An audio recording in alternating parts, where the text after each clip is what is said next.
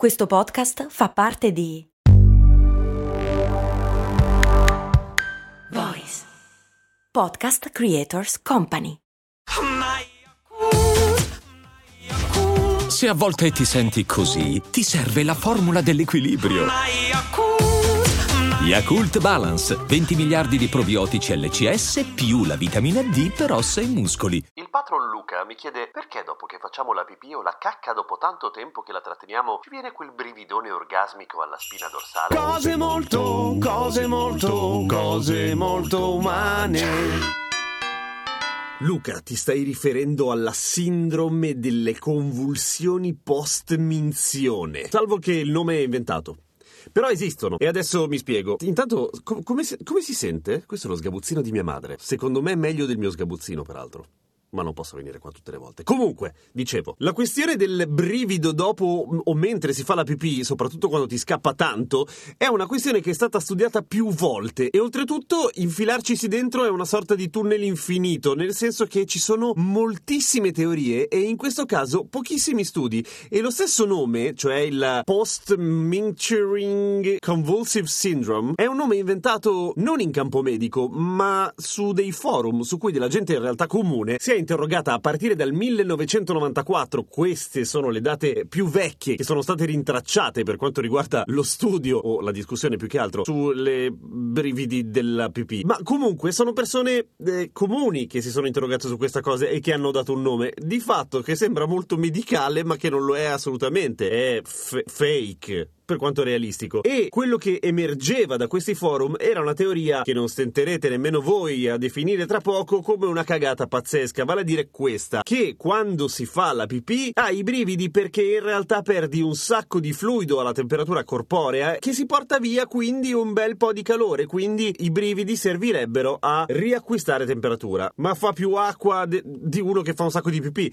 nel senso che intanto i brividi della pipì non guardano in faccia la temperatura, se è stato inverno tu ce li hai lo stesso. Primo. Secondo, si tratta di un brivido, non tremori continuativi. Sarebbe del tutto insufficiente a riportare o rialzare la temperatura corporea. E oltretutto il brivido, il tremare di freddo è sì un metodo piuttosto efficace che usa il corpo, ma di solito lo usa quando stai perdendo tanta temperatura, vale a dire quando inizia a avvicinarsi la situazione di emergenza, perché ovviamente mentre tremi non puoi fare quasi un cazzo d'altro, per cui è una sorta di extrema razio che usa il corpo, quello di tremare. Per cui mm, no, bocciato da tutti. La teoria che sembra più accreditata, per quanto appunto, e questa sì viene da campo medico, ma comunque sempre teorie, nel senso che non c'è uno studio dietro, è il fatto che il tremore, il brivido, sia il risultato di una sorta di cortocircuito dato da un'improvvisa e particolarmente intensa interazione del sistema nervoso simpatico e quello parasimpatico, che sono tutte e due, a diverso titolo naturalmente, coinvolti nel momento della minzione, rendendola una minzione speciale. No, nel senso che quando facciamo la pipì ci si abbassa la pressione e questo è normale. E il sistema parasimpatico ha a che vedere con questo aspetto mentre quello simpatico ha a che vedere con altre azioni involontarie del nostro corpo insomma collidono e potrebbe risultare in una sorta di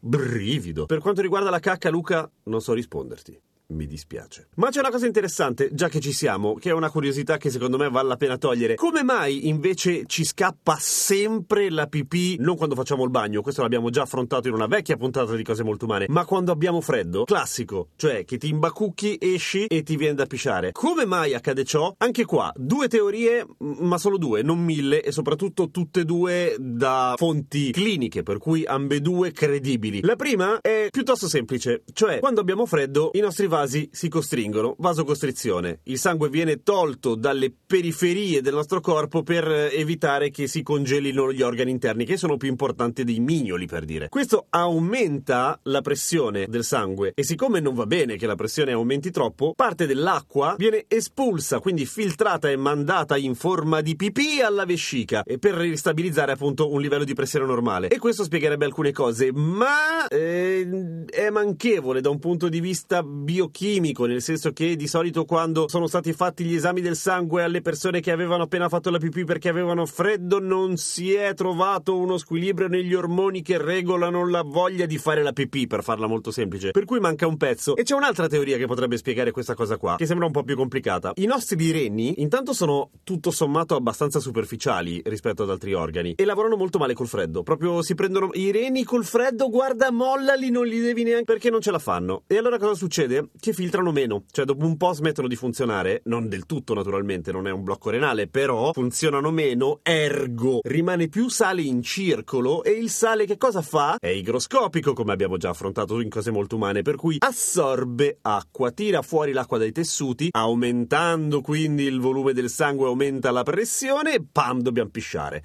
Quindi non è la punizione di una divinità sumera crudele che vuole farci togliere i pantaloni imbottiti, le calzamaglie di lana che abbiamo sotto, ma è fisiologia e se vuoi un piccolo problema di progettazione, ma tutto sommato superabile. Come? Niente, fai la pipì, perché anche se la fai prima non cambia un cazzo. Se fa abbastanza freddo e c'è la neve, puoi fare delle scritte, se hai il pisello. Se sei una donna è molto più complicato, dovresti correre molto veloce. No, non credo che si possa. Mi dispiace, qua c'è un evidente gender gap. Fisiologico, però. Grazie a Luca che mi ha fatto la domanda e a tutti gli altri patron che rendono possibile cose molto umane e che sono iscritti su patreon.com slash cose molto umane. Ci sentiamo domani con cose molto umane. Ciao e buona pipì. Cose molto umane.